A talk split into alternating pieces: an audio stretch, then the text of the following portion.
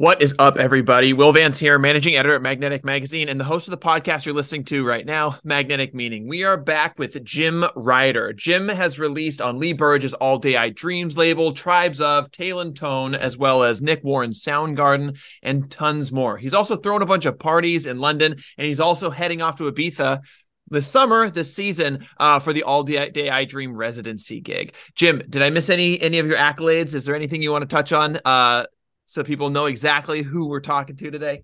Oh, I think I think you covered it. Um, so how's it going, man? What's what's on the agenda for this week, uh, this weekend, and all of the above? Yeah, a bit of a chill week this week. Um, uh, I'm playing football tomorrow for the first time in a long time. So yeah, full eleven aside, football or soccer to you lot. So I don't know, don't know how that'll go. But um, then I've got a friend's birthday in the evening. But that's it, really. A bit of a bit of a relaxed weekend. Did you play football growing up? Yeah, yeah, quite a lot. Is it like riding a bike? Yeah. I'm sure the the running part is a little bit more to uh to keep up with.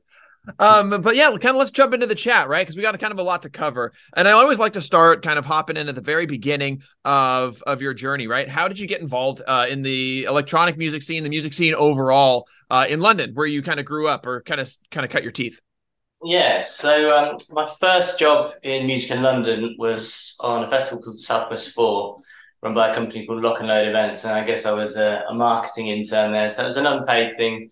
I was living above a pub in Angel and Islington and doing that during the day, and then doing shifts in the pub sort of in the evening and, and weekends. And that was just kind of an intro to to the world, really. Um, just doing sort of helping out with marketing and getting in touch with agents for sort of I don't know artists pictures and all that kind of stuff. You know the drill. Um, so I did that for about eight or nine months, and I ended up going to a place called Proud Two, which used to be called Matter. It was uh, created by the guys at Fabric, so it was over at the O2 Arena in London, uh, and that got shut down about three months after I was there. So that didn't last very long. Um, and then I ended up from there going to a place called Fire and Lightbox, which is um, it was a big gay club in London for sort of 20 odd years, and they wanted to bring someone into program some straight events and build a team. Um, so I was part of that, and we did a thing called Fire in Session, which is kind of our first big. Here we are. This is our series of shows. So we had stuff like Mixmag and Dirty Bird and Martinez Brothers, and you name it. We had it. Um, Music On stuff like that. Uh, so I was there for about sort of maybe four years, four or five years, and that was where I sort of went from sort of marketing assistant to marketing manager, if you like. Um, started doing my own sort of uh, curated shows there called Shush, where we did the first ever Anjuna Deep parties. Um, and we had a thing called Dawn, which was an after hours. It started at four on a Sunday morning and went on to about midday. We used to run that with uh, Michael Beebe. He used to do the booking for it. And we sort of helped out with marketing. And then sort of later on, we did a thing called Tribal Sessions, which is a big sort of uh, UK rave uh, that's been going on. Sort of, I think we brought it back from shows around thirty years ago, and it keeps popping up and sort of going going away again. So yeah, lots of big artists with that, people like Booka Shade and Todd Terry and stuff like that. So yeah, that's kind of how I got into into London into the industry. And uh, I would like to talk about like the the very the formative years, right? The earlier years when you were doing those internships and those marketing marketing internships, and a lot of that work was unpaid, right? And I know it's like, you know, it's kind of a hot button issue right now about unpaid internships and stuff like that. And they're always billed as, you know, you're you learn from experience and you pick up all these like golden nuggets of wisdom and you meet the right people and everything like that, right? What were some of the biggest like aha moments, golden nuggets of wisdom or anything like that you learned during those very kind of early, early stages of your career because of the opportunities that you took? Um, yeah, I guess it was at a time when the unpaid stuff was the norm. That's only kind of fairly recently where people have gone, hang on, this isn't quite right. And I was in a lucky sort of position where I was living in the pub and doing those shifts, and that kind of paid for paid for the day job basically. Um, aha moments, I guess it was getting to understand the inner workings of like how shows are put on from both production sides and from booking the artists, that kind of stuff. Um, I guess working with agents and, and, management and sort of getting a handle on that side of it. So yeah, I guess it was just a basic grounding that it was um, that was helpful with. Uh, and is there because I, I think there's also this kind of this mystique about what goes on in the music industry, right? Especially for people who are either on the outside looking in or looking to put their foot in the door or anything uh, like that. Uh, what what do you think the hardest parts and what do you think the most rewarding parts are about working in the music industry from such a industry side of things, right? Dealing with managers, dealing with bookings, you know, the financial side is is much more of the business half of things, and most people looking to get their foot in the door only think of like the creative side of things, right? So, so what do you think? I think, I mean, yeah, it's it's a high stress job, but the, I mean, most most people are in it for the right reasons and in it for the love of music. So when you've you've spent months and months, especially when you use Southwest for an example, you spent a whole year planning an event. To see all that come off on one day makes it all makes it all worthwhile. Uh, and so how long were you throwing your own events in London uh, before you kind of took yourself on the road, so to say, right? Like, you know, because I'm sure that took a lot of your bandwidth and a lot of your daytime throwing uh, not only one party but like a whole different a couple different brands, right? And and working at the internships and stuff like that. But now you're a touring you're a touring touring guy, touring the whole world. Uh, how'd you make that transition? Uh, and what was that process like? Um, transition sort of actually came after I I kind of finished working in the industry and went into sort of straight up advertising kind of kind of stuff instead. So it's still musical based, but it wasn't like putting events on. Um, and then sort of as, as I gradually started releasing more stuff and bigger labels, gigs came in. But it was, I guess it was the start of last year. Um, well, no, start before, sorry, where um, I was freelancing for a big ad agency, working on like clients like Google and Saint, which is a big supermarket over here. And I was freelancing. I went on holiday in Mexico, and that coincided when the Old Dream EP came out. Um, and that started doing well, and I got some good gigs while I was over there and a bit of interest in the US and stuff like that. So I never ended up going back to work. So it was kind of a natural progression, I guess. Okay, and um, how how important and how formative to your career was throwing your own parties and stuff? I feel like a lot of the times it's it there's like you know it's a big jump for someone with no connections or only a few connections or only a, a, handful of bucks in their pocket to start booking DJs or start throwing their own party in their city or whatever like that. But I really feel like it's kind of the secret sauce on uh, getting your foot in the door or having some sort of like leverage uh, when you're not some industry heavyweight already. Right. So can you talk about that a bit? I was in a fortunate position where I was working for venues. So, I mean, I guess putting any show on is is a gamble, right? So I was in a fortunate position where it wasn't my money. So luckily, got to put on these these big shows, and the majority of them came off. Some of them didn't, but um, yeah, as you say, booking sort of your favorite artists and some of the biggest names in the world, and then getting to hang out with them and you know chat to them, get experience from them is. I was very fortunate to be in that position at that time. Uh, and you had mentioned earlier that you were one of the first uh, like promoters or parties to book like the Anjunadeep sound or whatever. Um, roughly what year was that? Because like they've had a exponential growth, right? So uh, over the past five years or six years or even. So where in that timeline did you start throwing shows? And then how did you first hear about them and like know that they were something special to to get to be an early adopter of the sound? Yeah, so we I think it was probably around twenty. 2012, 2013 or something like that, maybe a little bit after that. Um, Charlie, who was a good friend of mine who I worked with at Proud 2, um, had a relationship with him already through, he used to be a trance DJ, so he, he had the Anjunabeats um, sort of relationship there. And uh, yeah, we put the first the first ever shows they did for well in London. I mean, I'm not sure about anywhere else, but in London especially, they uh, they did um, and some of those first gigs we were selling out before we didn't put the lineup out, so that kind of thing. And eventually they, they sort of outgrew us and ended up going to XOYO and Fabrics, and now they're Printworks and all over the world. But I'd like to think that we were a, a, a key part in that growth.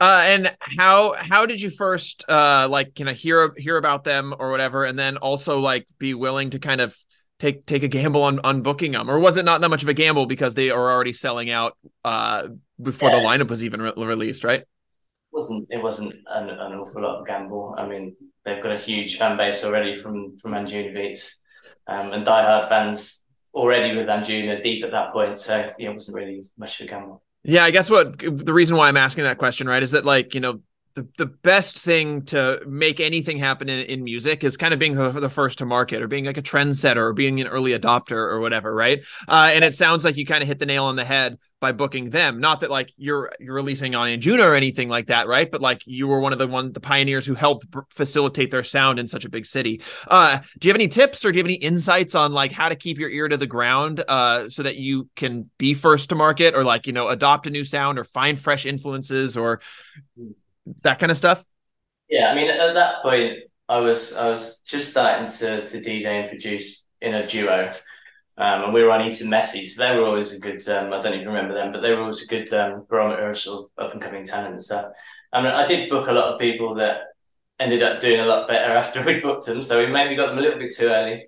Um, like we had David August and Hannah Wants and people like that back in the day, and then it was probably just a bit too early on the cusp before they sort of took off. So, um, yeah, you, you can get it right. You can you can get it wrong by going a bit too soon.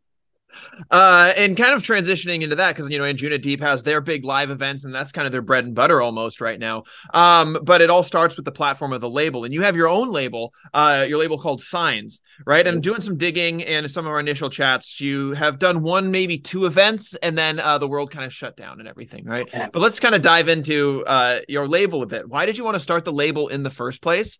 Uh, and and we'll start there and kind of see kind of see see where we go. So the idea was to uh, was to build it into an event series and a label. Our first show was, I think it was, yeah, it's February 29th because the leap year 2020. So literally about two weeks before the world shut down. So I didn't time that very well. Yeah, but the original idea was to build uh, an event series and then use it to to release my own stuff between when I had gaps between other labels. So, I mean, for example, with All Day Dream, some of the stuff takes up to a year, 18 months once it's signed to come out because they do one release a month and there's you know there's a queue. So that was the idea. I mean, I do still plan to bring it back a little bit more, but that that was the original idea behind it. Yeah. Uh, and t- I've always found like taking, running a label, doing all of the the inner workings that kind of makes makes the music happen. It takes a lot of time on top of touring, on top of producing, and everything like that, right? So, what what kind of like return on investment are you seeing other than just to have a platform to release the music that isn't getting signed to it to all day i dream yeah i mean that's the key part of it there's very little return on investment from the music side at least um and I don't mean, just... and I don't mean only like financial, right? Because like run, you, running a record label, it, it opens up a lot of other doors, uh, you know, in in the industry and for yourself and for your own creativity and stuff like that. So, what benefits do you have of running such a time intensive endeavor?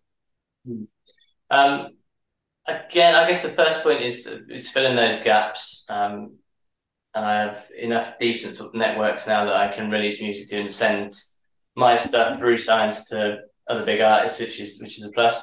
Um, it helps the relationship building as well. I mean, for example, the last release was a collaboration with Robbie Akbal, and so I've released on his label. Now he's been on mine. I've got another remix coming up for him, so it can help to to foster those relationships as well. Okay. Uh, and what have you learned about the music industry overall, having run your label or done done your research and done your digging into starting the label and everything like that that you didn't know before? Um, the, the financial side of uh, just releasing music, I guess, um, and the ins and outs of of streaming and how that impacts sales and all that kind of stuff. I mean, well, we've never made any money from any of the releases on there yet um, because you've got to pay for graphic designers and um, mastering, all this kind of stuff. Mm-hmm. And you're getting 0.0003 of a dollar for each stream. So it's very much, uh, it's become a shop window rather than, you know, a, a way of making money. Uh, and how do you how do you help get the music out there other than uh you know streaming and other than you know sending it to your friends? Have you thought of any or have you finessed any sort of creative marketing strategies uh that have at least worked for you? Or have you just kind of relied on the the industry staples the bread and butter of of music promo? Yeah kind of used the the sort of industry people really um used the jukebox for pr which has been really handy. Mm-hmm. um, she runs that agency i've known for quite a long time um, so yeah, little bits like that, and, and sort of a little bit of social spend here and there. But I mean, I, we're three releases in, so I wouldn't say I've cracked it. It, totally, totally. Um, so let's kind of transition into talking to talking about your relationship and your your working with Lee Burridge, right? Because it's definitely been monumental uh, with your career path. Um, how did how did Lee's early support of your work uh, kind of help get you to where you're at now? Uh, and how did that relationship start? Yes, I mean it's been essential. Really, I wouldn't be here without without his support. Um, how it started, I mean, I was making some kind of middle of the road tech house for a bit, and I had some releases on uh, Tool Room and like Flash Mob Records, but only like minor tracks on VAs and stuff like that. And I, I had one track that was a little bit slower, a bit more melodic, and I DM'd it to Lee, and I forgot about it, and then sort of went out of music into advertising stuff, and completely just honestly forgot that I'd even sent it to him. And then about six months later, he came back and said he doesn't check his DMs on SoundCloud, he found it and he wants to sign it. I was like, okay, that's exciting and cool, but I didn't have anything else like it at that time. So I went away and sort of started working on some more bits of a similar style. And then I, I met him at Fabric and gave him the B side on a on a USB. And that was kind of the first time that we'd ever met. And then, like I said before, I was in Mexico and he was playing there, so I went and saw him. And then just kind of snowballed from that, really. I mean, since then, I've had six releases, I think, on all three labels now. So All Day I Dream, TRYBESof, and Tale & Tone. And then I was doing the all day uh, stream for him, but we were doing a lockdown. So um, they were the live streams we did every Sunday for just about a year, I think. And I think the fact that I went and did one of them from uh, Studio 338, which is sort of the London home of, of the brand, uh, and did did the stream from, from the club, kind of I thought he uh, appreciated the lads that I'd gone to, to to do that. And then from there, I guess just more shows with him. Um, played in Dubai and London, then did the festival in the States, um, and then and then the Ibiza series last summer. So I guess yeah, his support has just made everything snowball for me. And yeah, I definitely wouldn't be here. Uh, yeah, without him. And I guess I mean I I think I make decent music, and I think it's interesting, but a lot of people make good music, right? Mm-hmm. So having someone with a ready-made platform there and who trusts in you enough has been yeah vital for me really. Yeah, and it's it's interesting that it all started with like a DM, especially like on SoundCloud, right? Uh, because there's like a general assumption, or it's easy to assume, let's say, that uh, you know, bigger artists don't check their DMs, big labels don't check their demo inboxes, and so there's no real point in in sending them or like you know just sending out cold emails or whatever. But like a lot of my industry friends, you know, myself even included, uh, kind of got their start just by sending cold emails and sending music around, right? Um, so I think there are, are, merits to that. yeah, as long as you don't spam people when you do it in a sort of respectful way, you know. Because uh, I get a lot. I mean, I try and answer everything I get, but I still get a few that I forget that are slightly more spammy. They kind of do put me off. But if I get a nice message going, "I like what you do. Here's what I do," I'd love if you had five minutes to listen to it. You know, that definitely makes a difference. I think. Totally, and don't don't just put put them in a BCC blast. Uh, that's the most obvious red flag. But but that to that note also is that like you know there's a lot of people who are making good music, but at the same time, I feel like music producers, uh, you know, maybe like Lee Burridge or you know producers of that level and stuff like they are passionate about music and they respect good music. So if you send them, if if you make good music, uh, they'll at least you'll at least be able to get on their radar. And if you keep sending them good music, keep sending them good music, then eventually some door will open. But um, I feel like I always say this, but like making really dope music is kind of like the table stakes, right? Like once you need to, once you make really fucking good music, then that's when start things start happening. Uh, that's when doors start opening. But um, it just takes six, seven, 10 years to get to that point. exactly that. That was probably 2018, 2019 that that happened. Mm-hmm. 35 now. So it's, you know, it's certainly taken a while to get to this point, but yeah, you've got to be patient, I think. Yeah, and Lee Burridge is like a special kind of artist, right? Because he's a phenomenal DJ, but there's also like this this presence to him, right? Like almost like some musical kind of shaman. I've heard people describe him as. Um, what have you what have you learned? What kind of information or you know inspiration have you gleaned from him just by being in the same room and being around his energy and just seeing how he how he does his thing? Um, From a DJing point of view, definitely just to be a bit more free and not plan stuff. Because I used to not plan a whole set, but plan a couple of mixes that I wanted to do and that kind of thing, and stuff that I wanted to play on that set because it was coming out soon or whatever. But I think the difference with Lee's, it just goes all over the place and, and it's dictated by what he's getting back from the crowd. So I think that's that's a key part of it. But I mean, I guess from an industry point of view, being being around him at the um, uh, in Ibiza for the summer. Not an awful lot that I didn't already know, but I mean, I guess it's a small industry, right? And if someone fucks up, then people talk about it. So hearing him talk to management and stuff like that about that kind of thing, that was quite interesting. Um, and then just, I guess, in hearing the ins and outs of the festival that he was running at the time and, and seeing who they booked and why and that kind of stuff. Yeah, yeah, you definitely pick up bits. Um, that's actually a good question or a good good note. And without naming names or anything like that, obviously, but like, what goes into who who they book and why? Um, I, I guess a lot of it is just music that Lee enjoys. I mean, that's how I Dream got to that point, right? Just signing stuff he loves. So, um, I don't think there's anything more in it than that, really. Oh, interesting. Okay, there's no there's no hidden voodoo or anything or strategic planning or anything. It's not like, oh, we're going to book this guy because he's got lots of fans here, or this girl because because we can get him for cheap. yeah, genuine just for a, for a love of music. Um. So what? I mean, let what else is it like being a part of a summer residency in in Ibiza, right? Like, especially for this kind of music that you're involved in. Uh, that's kind of like the the capstone mecca of of where you can be playing your music. So what what's it like? Um, last summer was the first time I I played in that in Ibiza for last sort of 10 or 15 years, but only flown in and blown out. So last year was the first time that I, uh, that I lived there permanently. And um, it's just a special place. Just, just exploring the rest of the island, not just the clubs, but the whole island itself is, is, um, is special.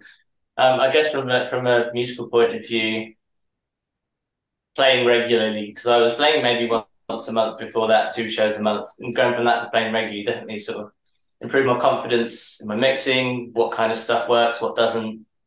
Um, so yeah, it was uh, definitely a good experience. And I want to kind of segue back into like you yourself as an artist. And the segue question I'm going to ask is is All Day I Dream, labels like All Day I Dream, Anjuna, stuff like that. They all have like this super sonic identity, right? That like people attach as much to the brand and the sonic sonics of the brand as they do to the artist releasing on the label. Um, and you don't ever really want to like pigeon yourself hole, pigeonhole yourself into that brand, right? So how do you kind of separate your own artistic identity from labels who have such a, a core identity like All Day I Dream? That is a tricky one because I guess that's something I'm trying to pivot on at the moment is so that people do go, oh, you can play a bit heavier or you can play a bit minimal here or a bit dubby or whatever, you know. Um, so I guess DJing wise, I'm playing a lot more varied sets now, probably a lot heavier than when I started. Um, and uh, musically, I guess I'm sending I'm sending stuff to a wider range of labels, and I'm kind of waiting to hear back from a few people. So yeah, I'm working on it at the moment. How long is a usual time to to wait on sending a, a label a demo to a label uh, before you send it to other labels? Um, because you waited for a you know you didn't really wait, but you sent Lee a demo and then you didn't hear back for months or up to a year. Uh, but I know other producers kind of get patient and like the industry standard for follow ups and stuff is like wait two weeks and if you haven't heard back then blah blah blah right so where's the fine line or where's the where's the middle ground i usually give it a couple of weeks before moving on. Some people are better than uh, coming back than others. Um, but it definitely helps if someone gives you a no rather than just doesn't listen at all. So it can be quite frustrating. I know, I know people are busy, but I'd rather get a, a flat no with no explanation why than uh, they listen to it getting getting ghosted.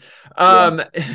so you've been in the industry for for a very very long time, right? Between your internships and you know your time just doing the mark, marketing stuff, the agency, and blah blah blah blah blah. And I'm sure you've bumped shoulders with a with countless numbers of industry people, right? How do you approach like networking? How do you build relationships and stuff like that without having it feel too much like a job, or even though it is?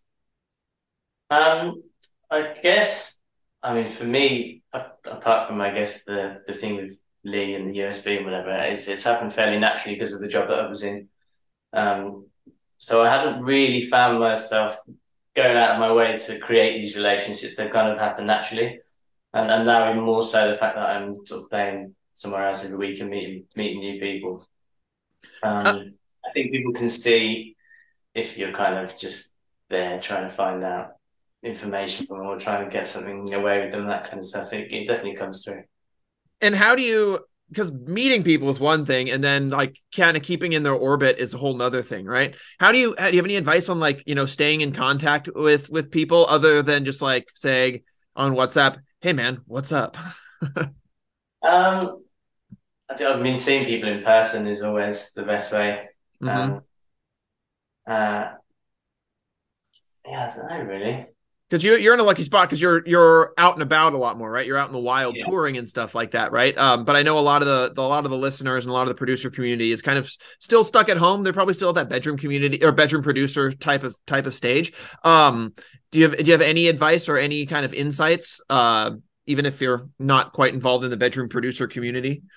Yeah, I guess it's just getting out and meeting people, and if you don't have the opportunity to to meet people that you want to, then create it, right? So start your own label, start your own brand, um, event event series, that kind of stuff, and build it, and they will come. I guess type. Yeah, yeah, and I we kind of touched upon this a little bit earlier, but um, you know, there's there's a general assumption that you know to to get anything going or get anything off the ground in the music industry, right? You need a ton of money, or you need a ton of connections, or you need this, this, this, and this before you can start making things happen, right? But I mean, it sounds like from your experience and you know from what I've encountered in the industry and stuff, it's I think getting going is the most important thing, right? So, do you have any advice on like, you know, would be DJs, up and coming producers who maybe they just moved to a city like London and they want to start getting their foot in the door or starting to make their own thing happen or whatever? Do you have any advice to them from your own experience or seeing what's worked for other uh, of your friend producers, friend promoters, stuff like that?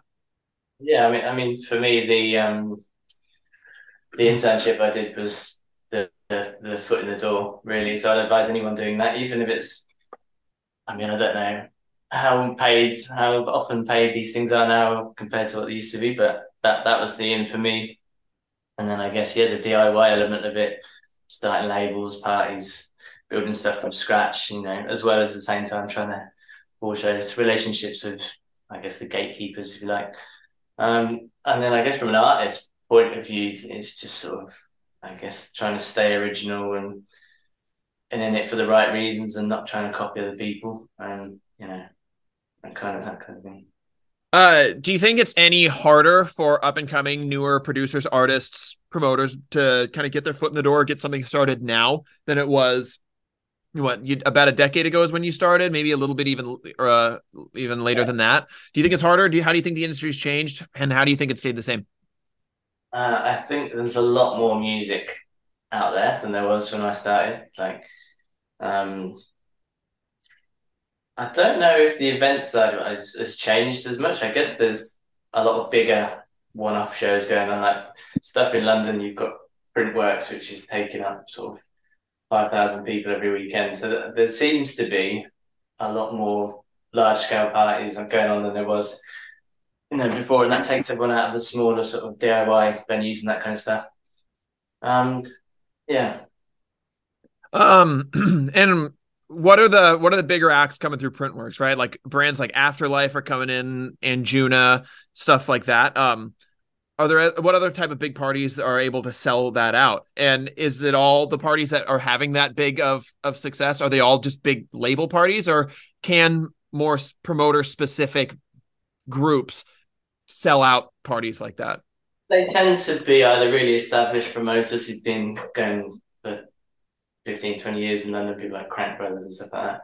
Or it tends to be labels and brands from abroad, so Ants and Music and stuff like that. And that that takes people out of the smaller venues. And I, I felt like there's a lot smaller venues closing down um, than there was when I was involved in it Sure. Yeah, because it's it it almost seems like I mean I'm I'm not saying that the music is is is is this or anything, but like it's almost like when a Walmart comes into town and shuts out all of the other mom and pop stores uh in the entire town, right? It's just like these massive commercial even if the music doesn't sound commercial the like the whole approach and the industry approach to it all seems pretty big commercial because there's so much money on the line when you can pack 5000 people into a room that um it it it's undeniable i guess but i guess that's just kind of where the music industry is is is at um but you also talked about a lot of music out there right there and there's more competition to a certain degree but i have a hot take about this is that like there's a lot of lot of people making music right? Tons. You can pirate a copy of Ableton,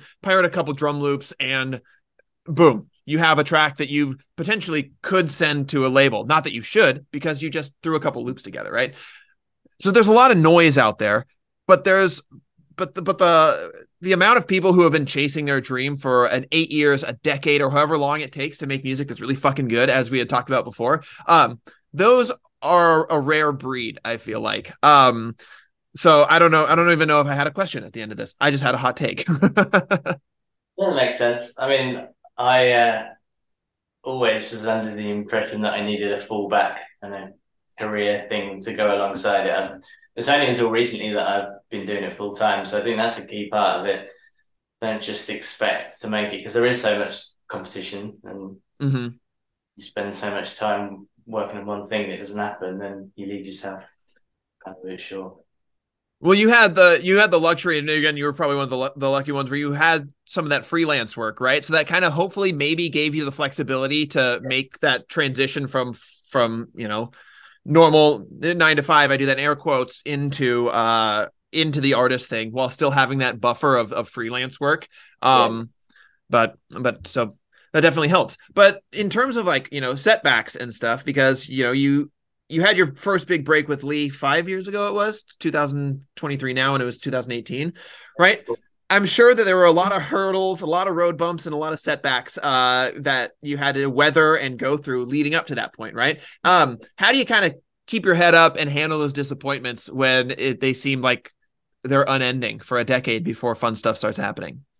Um, I think you've got to have a thick skin and be able to handle rejection.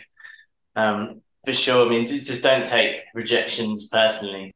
If you think, I mean, I still send stuff to Lee that he doesn't sign, and I was like, okay, well, that's fine. I'm not going to take it personally, and, you know, get upset about it. Like someone else might like it. So I think, yeah, having a thick skin and not taking rejection personally is probably the the key side of it. And you, and you, uh, oh, oh, sorry, didn't mean to interrupt. Yeah, I guess talking to people in the industry and outside of the industry when you do have setbacks to get sort of a wider view on the situation helps. Um, I've been going through some sort of legal stuff recently that I've had to speak to lots of different people about, um, and it helps getting different perspectives on that kind of stuff. So, um, Totally. And I mean, you, you, you mentioned it earlier, but like, you know, you, you mentioned that one line about being in it for the right reasons. Right. And I think one of the, the, the most right, the rightest reasons, uh, is to like it for the process and not for the end result. Right. If you start making, if you start throwing loops together in Ableton with the main dream of, I'm going to headline Ibiza with Lee Burridge. Um, those those disappointments and those rejections and everything are going to hit a lot harder than if you just love making music or you in love with the process and all the benefits and all the setbacks are just a part of that process. Um it's they're a lot easier to kind of roll with the punches i found. Yeah 100% um so uh, kind of moving on to the more uh, production side of things uh but you had a somewhat of a formal education at like a brick and mortar production school or or college or university or whatever. Um and while i don't think that school is still in operation right but like how were how was that investment into your own career and your own artistic side of your career? Um how did that kind of pay off and how did that shape your sound and who you are today yeah um so i i did um evening classes so i did every wednesday night for about a year at a place called ssr in camden that uh, yeah is, is isn't there anymore. But I was in, as I said before, I was in a duo for a bit, and I was kind of the industry side of it, so I was getting sort of gigs, and the other guy I was making on the music, and um, I'd sort of sit next to him and go, "Try this, try that," but I didn't really know how to explain it or how to get anything down I was talking about. So I guess it was born out of frustration and necessity at that point that I needed to do something about it. Um, yes, um, it was a bricks and mortar place, as you said. Um, uh, there was, I think, eight of us in the group, and it was um, it was all live. So the guy called G- Gio Cipriano was my uh, tutor, and he was incredible, really, really good. By the end of it, I think there was only five of us left, so we got a lot more time of his time than, than we did at the beginning. Um, I guess I've been messing about with Logic for a while and had lots of nice ideas, but was spending hours and hours on YouTube tutorials trying to work out how to do stuff. And that cut all that time, all that learning time down massively. So someone over your shoulder saying, "Have you tried this?" instead of trying to Google the answer to something is, you know, cuts all that time down. Um, and I think the key part, just, I mean, just even keyboard shortcuts. So if you've got something in your head, you don't quite know how to get it down. You know, it speeds up that process as well. So getting those ideas out of your head onto paper, if you like. Um, and then I guess another part of the course was like composition for electronic music as well. So it wasn't just how to use the software; it was how to make interesting music. So yeah, that was um, that was the game changer for me for sure. I was actually writing an article about this uh, just yesterday, so I've I was have some it's on my mind. But like, what what do you think? A bit so a big thing on like Reddit and all of these like internet forum producer flex forums and stuff is that like why put money into anything when you can find everything on YouTube, right? So let's take that as one end of the spectrum, and then the other end of the spectrum is actually investing in in some sort of coursework or some sort of you know credible masterclass, right? Like that, like what are the benefits of of that? You already mentioned that like having that direct mentorship uh, is is really good that be able to bounce ideas directly off of someone and answer those questions. Uh, can you talk about the the merits of that and like the the return on your investment i guess you could say? Yeah i mean at the time i think i i think i only paid like 500 pounds mm-hmm. for each courses so just for each six months. It's three hours a night every wednesday pretty much. Um, yeah. Oh the um, yeah, as I said before, the, the key part of it is just cutting down that time of where you feel like you're floundering and you don't really have any direction. You know, you can spend ages watching YouTube t- tutorials, but it might you might watch five of those before you actually get to one that's answering your question, if you like. So yeah, the time saving um, is definitely the major part. And I think a lot of the time, uh, it's very easy to uh watch YouTube and and think that you're like learning stuff, but it's kind of just like infotainment, right? You feel like you're working, but you're not actually like letting anything sink in. And most importantly, you're not actually working on music. Uh, where a lot of the times working either maybe like on with a one-on-one with a producer that you respect, or going to these education like brick and mortar schools or these formal educations, like you practice music by working on music, right? Which is the most important thing. Um, and you're not like kind of wasting time. You're actually like working on building a track with these instructors, with your mentors and stuff like that. You're learning while doing as opposed to yeah watching, which is yeah. totally. Um, and what I was kind of the article that I was writing uh, yesterday was it talk it was talking about making the argument that like the the merits of you know formal educations mentorships whatever it costs one-on-one sessions whatever um how important they are because like what it takes to get started is way different than what it might take to like go from beginner to amateur or amateur to pro right it's when you're never started you just opened up ableton for the first time YouTube might be great because there's a 101 tutorial on how to use Ableton, right? But like you get to a certain point where you've learned all that shit. And then you've learned everything that youtube has to offer uh, with sound design or whatever but there's still a ton of shit that you don't know. And you continue throwing paint at the wall and that's where it gets most dangerous right? Because you throw paint at the wall looking for that one little bit of of thing that's holding you back uh, and you could get so frustrated you end up burning out if that goes on for a year just because you didn't learn that one two three things when that's where the merits of having like a mentor or going to a school like you did uh has you know it's like it, it's exactly what you need. It fills in those exact gaps. Anyway it's my long-winded answer reply. Um so how do you how do you maintain such a uh diverse kind of sound while all still sounding like you? How do you kind of continue to push the boundaries for yourself while staying true to your own sonic identity, sonic brand? Um, I guess I mean my personal my my sound is evolving from track to track. you know, the more I learn, the the more the wider arsenal of stuff I can use.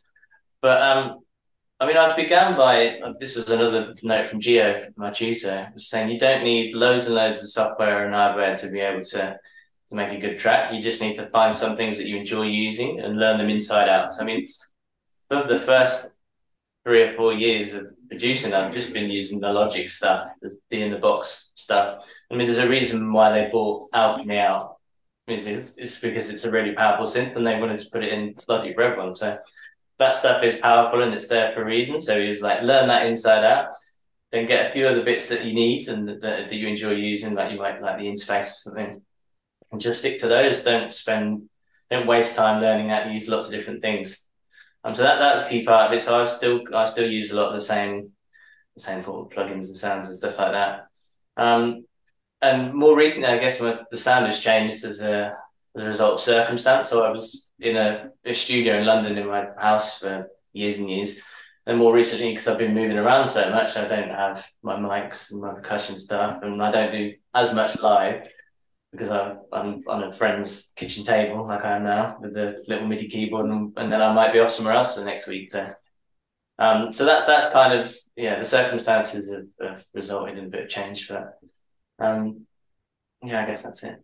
Yeah, and I mean, to double down on what you're talking about of like you know just kind of picking your your toolkit your arsenal of, of stuff and just learning them really well. Um i feel like that also kind of plays into uh you know what is your sound as an artist right? Like because every artist kind of especially once they're are really good at their craft like they have a certain like texture to their music a certain type of like vibe to their music um that is consistent even if the tracks are wildly different right? And i think a lot of it comes down to the fact that like they've they found they're using the same five synths on every track right? They're using the same collection of maybe a hundred different drum hits you know one single kick they use in every track you know a handful of different snares claps hats blah blah blah so that like that they've curated and over over a decade of of work they know what works for them.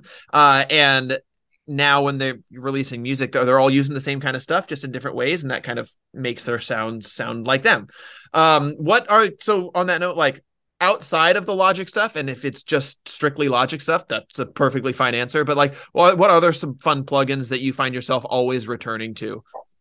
Um i i use all the uvi stuff they put out. I'm a sucker for so i use stuff like world suite um the orchestral suite for strings and stuff like that um, Quadra Traveler, which is kind of a new one, which is kind of, uh, uh, I guess, mixes live instruments with, you know, preset synths and stuff like that, which is kind of cool.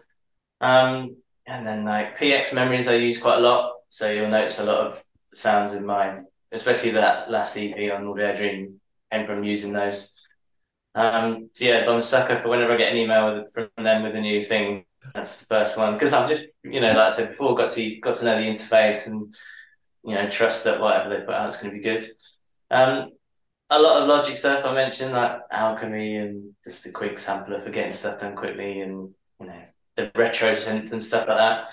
Um, and then a Kontakt and massive, but I guess it's all yeah. You know, I don't really uh, deviate outside of that too much. Um, I've got, as you say, I've got a bank of drums saved up that I've been using for five, five, six years that I'm happy with, and I don't sort of deviate outside of that, so that you know that retains my sound. And then I guess in in terms of hardware, not an awful lot. I've got a, an old Apogee audio interface and um, like an AKG compressor mic because I grew up playing the drums, so I play a lot of percussion and drums and stuff like that.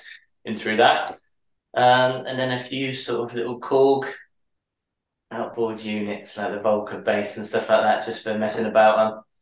Um, but that's it, really. Yeah, fairly fairly simple. Yeah, and like in the same way that you talked about, you know, learning the key commands uh back in back at the university and stuff, right? As a way to fluidly get the ideas out of your head into your DAW. Like have keeping keeping your setup minimal uh is exactly exactly the same too right you don't need to worry about do i use synth xyz uh one two three four five six or seven you have like okay is this a synth one job synth two job or synth three job okay two boom let's go and it just like you know it's it it it saves so much time not having to decide what synth to use and then when you've decided it what what needs to be done to get the sound uh, that you want. Um so you know i'm sure you're working on a ton of music. Uh you have probably a handful laundry list of different works in project pro- progress and stuff like that. Um how do you how do you go about like asking your producer friends industry connections for feedback? And then how do you remain like objective about their feedback? Um i guess that's what we going back to earlier about not sort of taking stuff personally is a key part of it i mean especially when you're collaborating with people I mean, I've, I've good friends like Fluida, for example. Graham's a good friend of mine, so I send a lot of stuff to him um, Eduardo McGregor, who I've made music with before, Tim Green, sometimes send stuff to him. So even my mum, she's a musician. I ask her if she likes this kind of stuff. So yeah, it's nice to get other ears on it. Um, and I'm I'm never too precious about anything that someone doesn't like. I'll happily just take it out and try something out. Um, and when you send songs to to producers for feedback, um, what kind of questions are you asking them, or do you just ask them like, "What do you think of this one?" Or do you ask them specific questions like, what do you think of the kick? How do you think the lead is? What do you think the transitions are like? Is it is it granular questions like that, or is it mostly just like, hey Tim Green, check out this song? Yeah, it's much broader than that. It's just like, what do you think of this? Is it missing something? Mm-hmm. Where would you where you go next with it? That kind of thing. Uh, and how how many how many people do you think you end up sending a song out to? Is there a, a core group of like five, or do you send it out to anyone who will listen and then only a couple get back to you? Sometimes I don't send them out at all, really. Just occasionally, if I'm struggling with something, if something's flowing and coming together quickly, then I won't. I won't send it to anyone. But so it's it's more if I'm struggling with something or if I'm playing something out, and road testing it, and it's like this isn't quite hitting where it should, and that kind of um, and how far into the creative process uh, and the songwriting and the production side of things do you normally have a song before you start like road testing it um, at your gigs? Because you have the luxury of performing way more frequently than I'm sure many other producers do. Yeah, I usually have stuff 95% done. Then it's only really tweaks after that. Um, and so you talked about uh, you know, how you worked in a duo, but then you also have your solo project and stuff like that. Um, how do you manage uh working not only on working on your solo project artist or solo artist project stuff and then also like collaborations and stuff and and and working with other artists? Uh, I'm trying to do less collaborations moving forward because I've done quite a few in the last sort of couple of years. Um, but I genuinely love the process of it much more though, more so than um, than remixing. I find remixing a bit stifling sometimes because you get these parts. You have to kind of stay true to the original a little bit before, you know, as well as putting your own spin on it. I find that kind of puts you in a bit of a bit of a box. But then with the collaborating with people, it's a lot more fluid. Like, take that out. I don't like this. That's not working. We can try lots of other stuff. And there's more back and forth. I mean, for example, I did a uh, an EP with Ramo, uh, French guy, and he's a like multi instrumentalist. Like he sent me about 65, 70 parts of guitars, drums, little hits, and ad libs and stuff like that. I think I ended up using maybe eight or nine of them in one track, and you know, and then going back to him and him sending stuff back.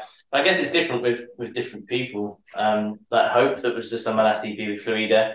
They sent me a finished track, and I went into that and sucked some stuff out of it and added some stuff in and then sent it back to Graham and then he did some more stuff. So that was kind of a different different approach.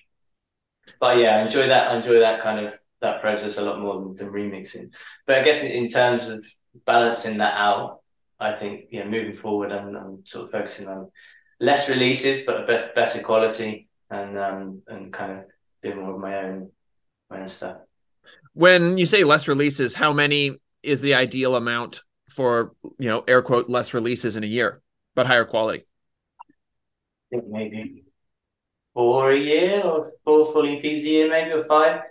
Um because i mean there was points where i might have two remixes out in the same month and i think it's just yeah i guess just filling that content gap. And if you like um so now i'm just trying to make less better music yeah, because I think kind of you know that's a good kind of culmination of of all that we've kind of touched on and chatted about is that like there's this general assumption or like this this this biting hunger to feed the algorithm right? Where you just need to constantly like holy shit i haven't had a song and release in three weeks and i don't have anything next month. Let me put together this crappy bootleg and throw it out there. Or i need a release. Okay let's just this label sucks, but they'll sign it and then send it off when really like, you know, to cut through the noise uh and and you know, make more of a lasting career and actually have people like notice you and and you know say oh you know this producer actually means business it's a much better strategic approach i think just to yeah. make good good music less frequently and really like sink your teeth into music you believe in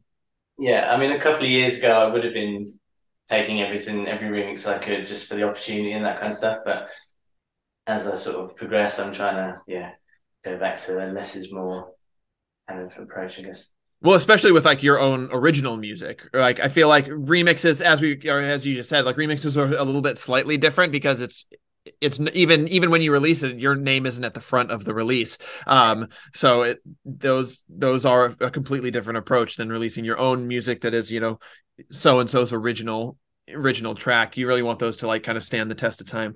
Um but outside of outside of that do you have any other advice uh for kind of up and coming producers or producers that are like super talented amateurs who are like my music is good. Why am i not getting noticed by lee burridge? Um i guess try and keep it original is the first the first thing i i get lots of sound like so so i obviously i've got signs as well but i help out with music to loom and I help them with some of the A and R, and we get a lot of stuff. And I try and feedback on everything, you know, so it helps people when they're moving forward. But a lot of the time, I get really nicely produced stuff that might sound like something else you've heard already, really nicely mixed, but I'm going, what am I walking away? Can I remember the melody as soon as it's finished? Can I can I hum what I've just been listening to? Does mm-hmm. it stick out? So that's I guess that like it's the what's the takeaway from the track that I'm remembering as opposed to just being a nice collage of sounds essentially. Um, and then I guess another part of that is like evolution of tracks as they go. Maybe don't need that so much in like tech house or techno or whatever, but in melodic stuff, if you've got exactly the same stuff happening after the second break that you've had in the middle section, then there's no extra, um, I guess, take away from that track. So it's like if you've got a melody that goes all the way through it? How can you tease that in instead of just dropping the whole thing in all the way through? And maybe you can do a sort of call and response thing and then bring the whole thing in after the second half. So it's kind of evolution of sounds and parts from one part of the track to another, which is uh, I think I, I find missing quite a lot. Yeah, I mean, because that that all comes down to like the the actual songwriting of the track, right? It's not just the production side of it. Because like you can be a really talented mix engineer and make a pad and some texture and some drums be playable in the club that will be certainly be like danceable and people won't think twice about it, but like they'll forget it the second they this track's over, right? So, but that melody, even if the song isn't mixed to perfection, uh, the melody will stay with them regardless if the melody's good. Yeah, yeah, that's it. Um, so yeah, kind of as we begin to wind down this conversation and stuff like that, let's kind of talk about looking forward. Um, so what what are your long term goals as an artist, uh, as a producer, kind of label owner? What's your what's your five year, ten year uh, projection for yourself? Um, I just want to do this full time for the rest of my career, really. So that's that's the plan at the moment is steadily building, improving on what I've what I've done before. Um, yeah, and just kind of keep doing it for as long as I possibly can and be comfortable with it. Um, with size, the, the, plan is to, to, to build that into an events brand and use some of my experience for the last sort of ten years and building that and bringing that back. And so I've got a few conversations starting with people at the moment to to to start that back up. Um, but I guess that's it, really. Yeah, the main thing is just to keep going for as long as possible. um, and so, what are some what are some like things that you do every single day other than just like work that continue to chip away at that goal? I think a lot of producers uh kind of wake up and they're like all right i'm going to make music today. And that's all they do to help build up their career. And while that is certainly certainly important like you got to make really fucking good music that's table stakes as we said before um but there's a whole bunch of other little tasks right? You can do you know send out yeah. emails, send out demos for 10 minutes a day, do this for 10 minutes a day, work on a radio show to get your brand out there. Like what are what are some things you can just habitually chip away at that that will build over time? I mean, I have loads and loads of to-do lists of various things. I mean, I haven't got agents for each part of the world, so I've got shows coming up in Australia and Bali in a couple of weeks that have been organised myself through friends of friends and that kind of stuff. So I might portion part of the day into reaching out to promoters, then I might do, okay, I need to send, I've got a hit list of labels that I want to send music to, so I might work through them. And then, you know, I've got my PR stuff to do, mixes and that. So yeah, I, I try and sort of portion my day down into those different things. I find personally that I really struggle making music when it's daylight. I I always have to wait for it to be dark and everyone to have gone to bed and be no distractions before I sort of do my best work. So I try and do all the daytime stuff, all the sort of day to day tasks first, get them out of the way, and then yeah, tuck myself away. And um, how much of your to do list do you allot to like handling your social media and like engaging with fans on social media? Because I feel like there, it's certainly important. It's if not like a vital step of the process, but there is diminishing returns after a certain amount of time, and you are just gonna, you know, waste time on it, and it's easy to yeah. waste time after a while. I kind of do all that on the fly. Really, I should probably have a bit more of a of a content plan and stuff like that. But I, yeah, I guess I yeah, I don't really have much of a strategy for that. not why I'm in this job at all, and kind of find it a bit of a drag, to be honest.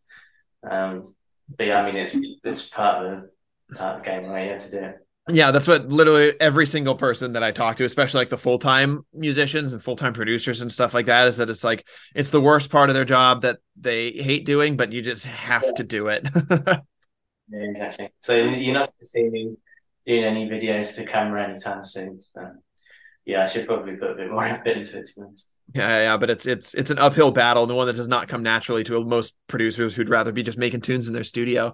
Um, but you know, speaking of coming up, my final question um is, what do you have coming up? Anything that you really want to hype up other than your Ibiza residency with All Day I Dream? Yeah, um, there's quite a lot going on. First gigs in Australia and Bali next week. Yeah, fly out next Friday, so that'd be cool. Uh, and then back for All Day Dream yeah, for summer in Ibiza, and then a show in Mykonos. Um, I'm potentially working on a radio show for Ibiza Global Radio, which I'm going to be doing once a month. And then I've got some remixes for Robbie Akbal and another one from my friend Yanni um, that's going to come out soon. Um, I've got a mix for Electronic Groove to do. This is on my to do list. Uh, and then just loads of other music that I finished sort of first half of the year that um, that I need to send out really. Oh, and uh, Burning Man, going to the first Burning Man uh, this summer as well, so that would be good. And you've never been?